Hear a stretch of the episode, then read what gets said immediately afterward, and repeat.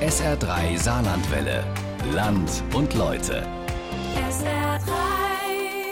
Da steht so schon fünf Jahre und drei Monate, da steht's. Schwere räuberische Erpressung in Tateinheit mit erpresserischem Menschenraub und in Tatmehrheit mit Trunkenheit im Straßenverkehr und Fahren ohne Fahrerlaubnis. Das ist Paul. Er war drei Jahre und vier Monate im Gefängnis, weil er eine Bank überfallen hat. Im Jahr 1985 ist er in die Bankfiliale hier in einem Ort im Saarland marschiert und mit über 100.000 Mark in der Tasche wieder raus. Damals war er 25 Jahre alt. Wie kommt man auf die Idee, eine Bank zu überfallen? Das kann ja schließlich auch richtig schief gehen. Das kennen wir ja aus Filmen mit lebenslanger Flucht oder sogar Tod. Pauls Geschichte ist kein Hollywood-Film, aber trotzdem hat dieser eine Tag sein Leben für immer verändert. Ich bin Dorothee Schana, Sie hören in Land und Leute die Geschichte von Paul, einem saarländischen Bankräuber.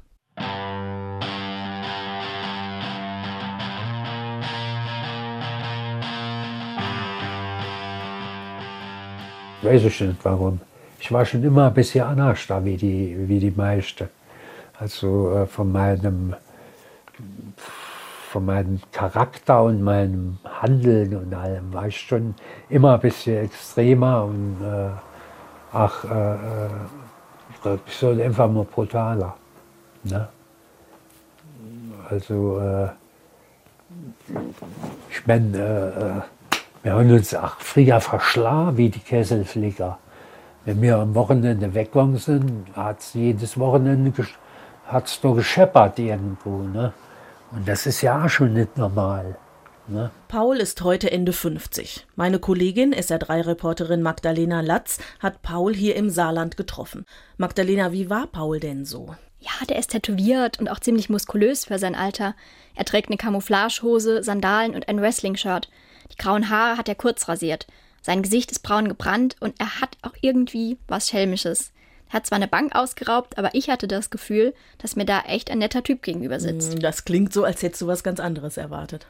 Ich war schon sehr aufgeregt, weil es ist ja nicht alltäglich, dass man jemanden trifft, der sowas gemacht hat. Aber ich kann nicht sagen, dass ich Angst hatte oder so.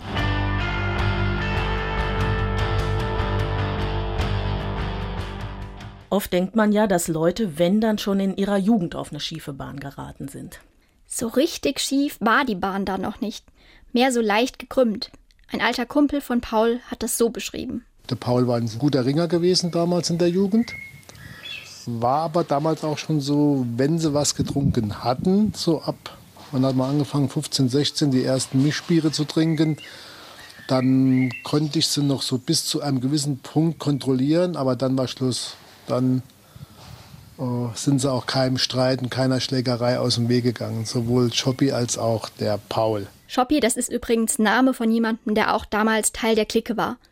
Aber nur weil jemand als Jugendlicher mal ein bisschen über die Stränge geschlagen hat, heißt das ja nicht automatisch, dass man kriminell wird. Seine Freunde hatten nämlich eigentlich auch den Eindruck, dass es ihm gut ging und dass zu Hause alles okay war. Er hat eigentlich auch zu seiner Mutter und zu seinen Geschwistern ein ganz gutes Verhältnis gehabt.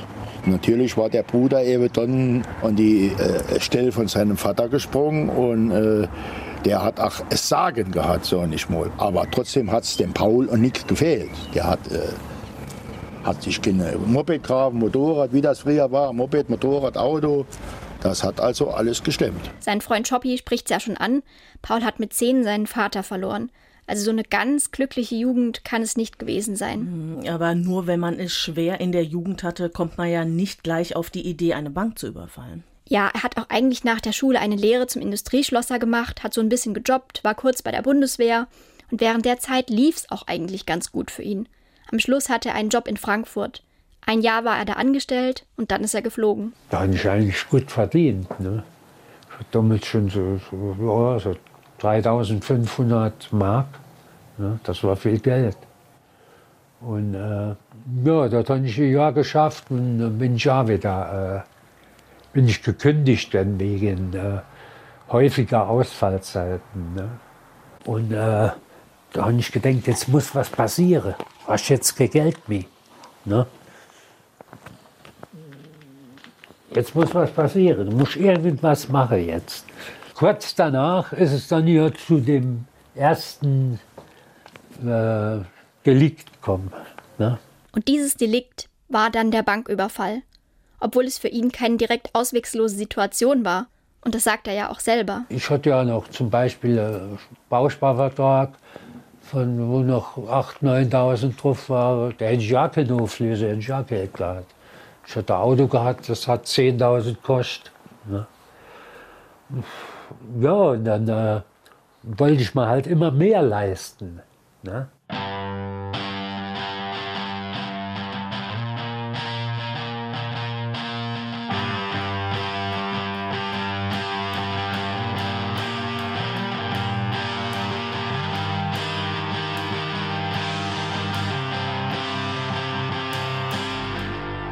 Ja, wie? Und du bist dann hin und er hat dir einfach so vom Banküberfall erzählt? War ihm das nicht unangenehm?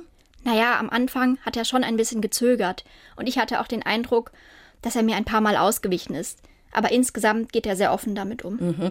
Also man kennt das ja aus Filmen, die schauen sich dann vorher die Bank genau an, besorgen sich vielleicht eine Strumpfmaske und kümmern sich um ein Fluchtfahrzeug. Naja, das ist ja das Irre. So war es nämlich gar nicht bei ihm. Er hat sich einfach nur eine Waffe besorgt. Ja, und da habe ich bei Kollege angerufen, ob er mal, mal kennt sein äh, Revolver leihe. Ne? Das war ein Schreckschussrevolver. Und äh, ja, da hat, er, da hat er mich gefragt, was willst du schon mit dem Ding? Ne? Und ich, und ich gesagt, oh, ich will doch immer eben ein bisschen Angst machen und so. Ne? Und äh,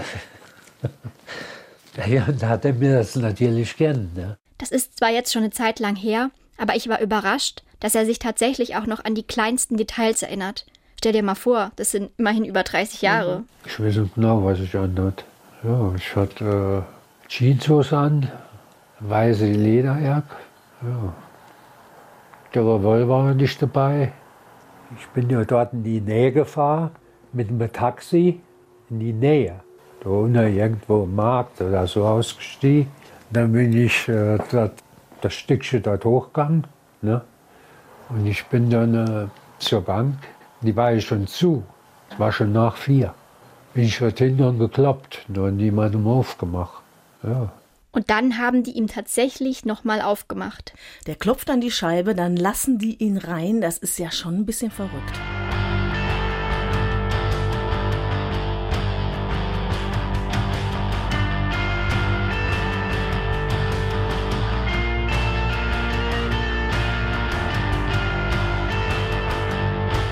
Habe ich den Revolver rausgeholt und die bedroht natürlich massivst und das Geld verlangt. Ja, und das, äh, das hat ja auch eigentlich gut funktioniert. Ich konnte mir ja in der Bank Zeit lassen. Ne? Waren Sie sehr nervös, als Sie, das, als Sie das gemacht haben? Oder haben Sie ja Nacht vorher überhaupt geschlafen? Ja, ja, ich war schon nervös, sehr. Ja, das ist doch klar. Das, da war ich schon richtig nervös, auf jeden Fall. Gut, das habe ich mal nicht so anmerken gelassen. Ne? Die haben alles gemacht, was ich gesagt habe und mir nicht. Die war froh, wie ich weg war. Naja. Was haben Sie denen gesagt oder wie ist das abgelaufen? Alles Geld empacke. Wie gesagt, bei der geringsten Bewegung schießen, werde ich sofort schießen. Und äh, ja, das haben die auch für bare Münze gehalten. Ne? Weil ich schon, doch schon massiv aufgetreten aus Angst, wenn ich das nicht mache, dass ich mich nicht für voll halte. Und so, und äh, ich musste irgendwie schnell wegkommen aus der Bank. Ich hatte ja auch kein Fahrzeug dabei. Und da ist mir die glorreiche Idee gekommen, dass mich einer von dem Bankangestellter äh, fahren tut. Ne? Der hat mich auch gefahren. Dann äh, habe ich noch äh, zu denen gesagt, wenn die jetzt Alarm auslösen, werde ich denen erschießen. Ja, das als drohende äh, Maßnahme. Habe ich das eben richtig verstanden? Er hat da echt jemanden mitgenommen, also hatte eine Geisel genommen quasi. Ja, genau. Also er hat gedroht, einen der Angestellten, den er mitgenommen hat, zu erschießen, wenn die anderen die Polizei rufen. Aber dazu muss man sagen, er hat tatsächlich nie geplant, diese Geisel zu verletzen. Er hatte ja nicht mal eine echte Waffe. Es war ja nur eine Schreckschusspistole.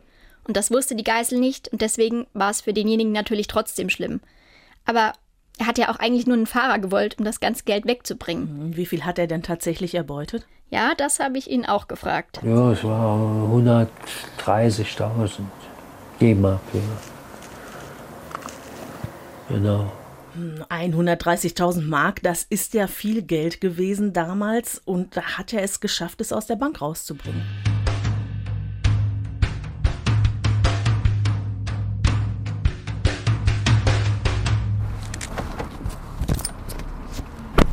Ich wollte mit ihm auch einfach nochmal an den Ort des Geschehens fahren und ihn damit konfrontieren und schauen, wie ist er, wenn er da ist? Löst das heute noch was bei ihm aus? Wie reagiert er?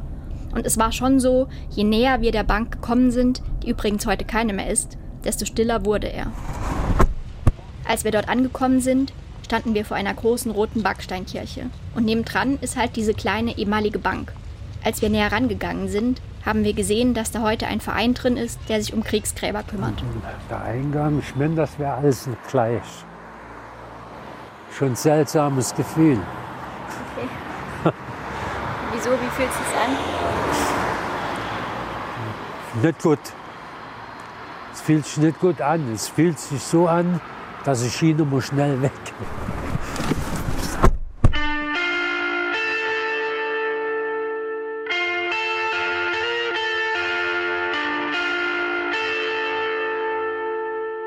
Also gut, er hatte dann die Beute, hatte jemanden, der ihn fährt? Er hat direkt gespürt, dass sie hinter ihm her waren, als er auf der Flucht war.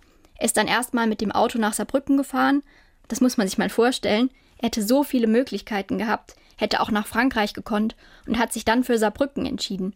Also dafür in eine nahegelegene Stadt zu fahren. Und das ist ja wesentlich wahrscheinlicher, dort geschnappt zu werden, weil die Polizei ja überall schon informiert ist. Unterwegs hat er die Geisel aber dann schnell noch rausgeworfen. Das muss hier irgendwo Fernsehen, wo der rausgesprungen ist. Dann bin ich weiter. Dann hat es uns nur eine Busbahnhof da. Dort war dann die erste größere Bereitschaft. Hat auch gestanden. Ja, die haben Fahrzeugkontrolle gemacht, die haben jedes Fahrzeug fixiert. Eine Person und ach, was für ein Fahrzeugtyp, haben die bestimmt schon gewusst. Ich nehme an, das war, das war glaube ich, Ford Capri gewesen, der alte. Er ist dann in Saarbrücken den Ludwigsberg runtergefahren und hat von oben schon die Polizeisperre gesehen. Sackgasse. Und da wusste er, es ist vorbei. Welche mir genau, die haben, die haben nicht viel gesagt. Die haben nur gesagt, äh, keine falsche Bewegung und so. Ne? Und dass sie sofort von der Schusswaffe Gebrauch machen. Die haben auch mit Maschinenpistole auf mich gezielt. Ja? Ich hatte ja noch die Waffe dabei, das haben die gewusst. Und äh, die wollte halt, dass ich im Zeitlupentempo die Waffe so in einem Finger rüberreiche. Ne? Also wenn ich so eine ruckartige Bewegung mache, da kann der schon schießen. Ne? Das kann so, das kann dann so ausgehen. Das ist schon bei kleineren Sachen so ausgegangen. Bei Einbrüchen sind schon Leute erschossen. Sterben wollte ich ja eigentlich noch nicht. Und dann ging alles ganz schnell. Handschellen, ab in den Bus und weg von der Straße. Das war's dann erstmal für ihn. Das war schon ziemlich äh, stimmbarhaft. Ne? Ich hatte ja ich hatte keine Erfahrung mit so Sachen. Ich, ich war ja kein Schwerkrimineller. Ne? Schon vorher bin ich ja mehr oder weniger mal der Gesetze gelebt. Ne?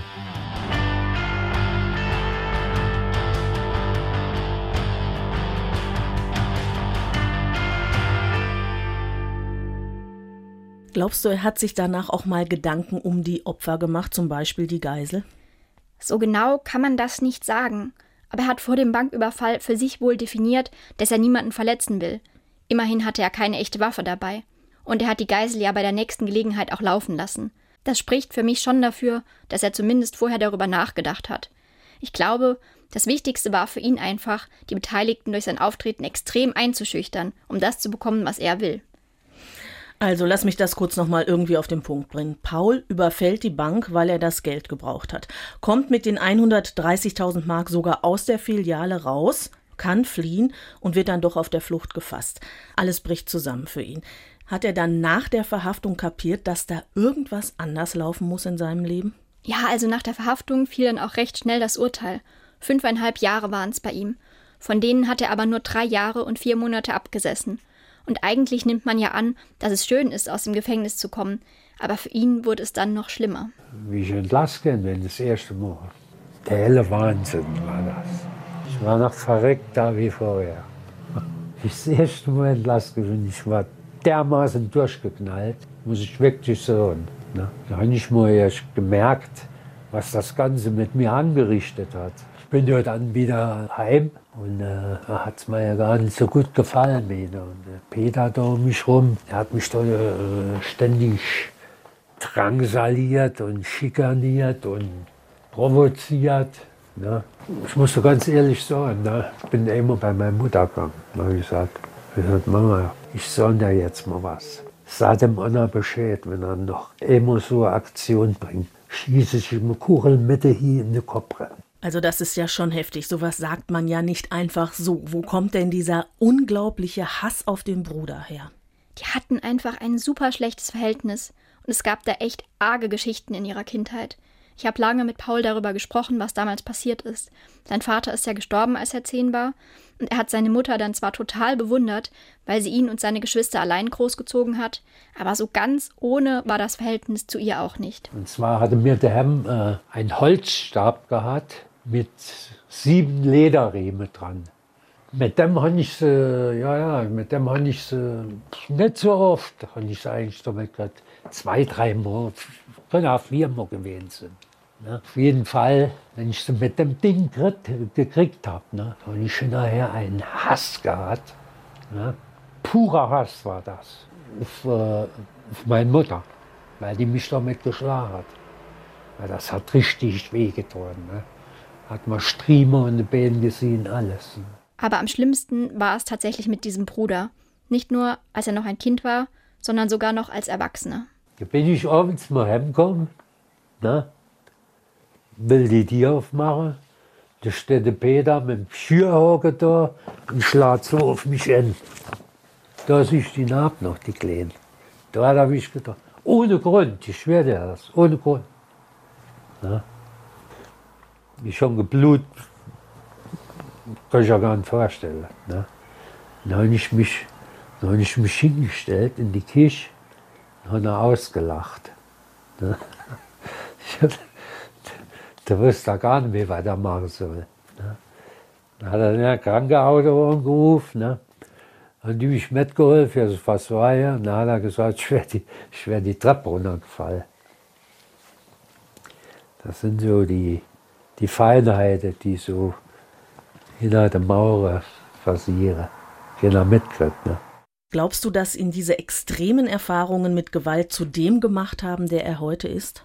Das kann man so nicht sagen. Das wäre eine zu starke These. Und genau wissen wir es ja einfach nicht. So genau weiß er es ja wahrscheinlich selbst auch nicht. Du und ich wissen ja auch nicht immer, warum wir tun, was wir tun. Aber offensichtlich hatte Paul ja wohl nie das Gefühl, dass sein Zuhause ein Ort der Sicherheit oder Zuflucht war.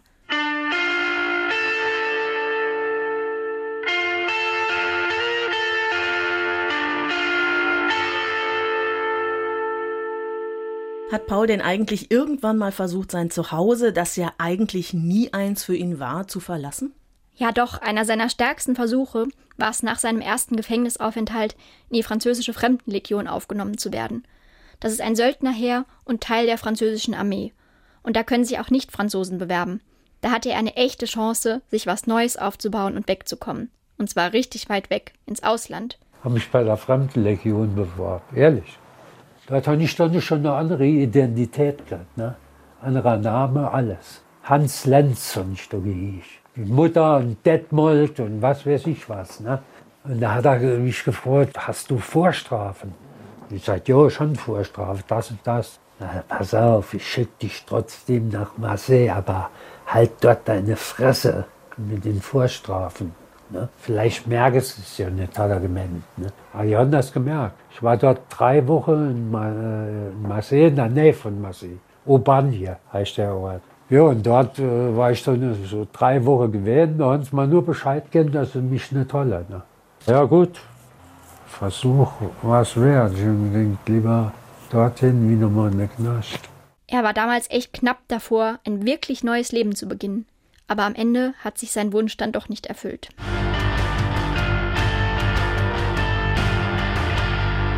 ...1990 vorsätzliche Körperverletzung drei Monate. Ein paar Monate später fahrlässiger Vollrausch, Bewährung drei Jahre. 1991 Vollrausch in zwei Fällen, ein Jahr, sechs Monate. 1993 schwere räuberische Erpressung, zwei Jahre, drei Monate. 2001 Beleidigung mit gefährlicher Körperverletzung, zwölf Monate. 2002 Diebstahl.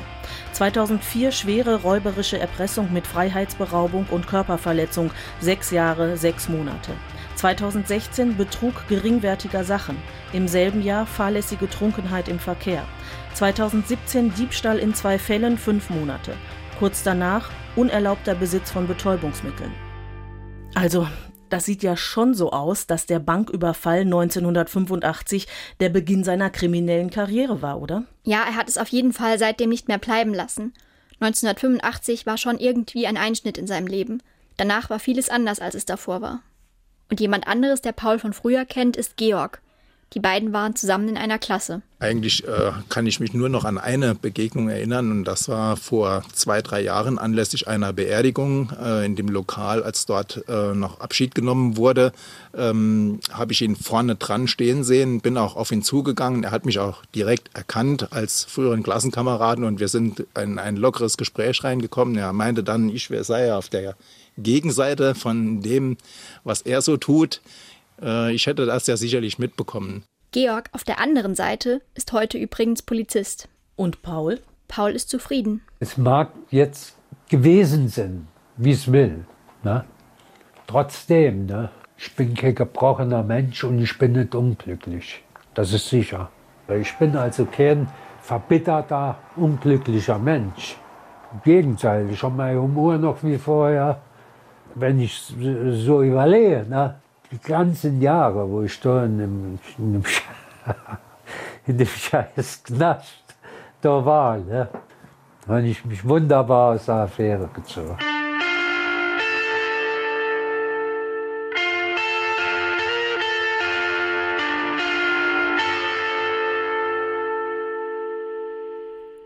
Das war mit dem Taxi zum Banküberfall vom Innenleben eines Bankräubers von Magdalena Latz in Land und Leute auf SR3.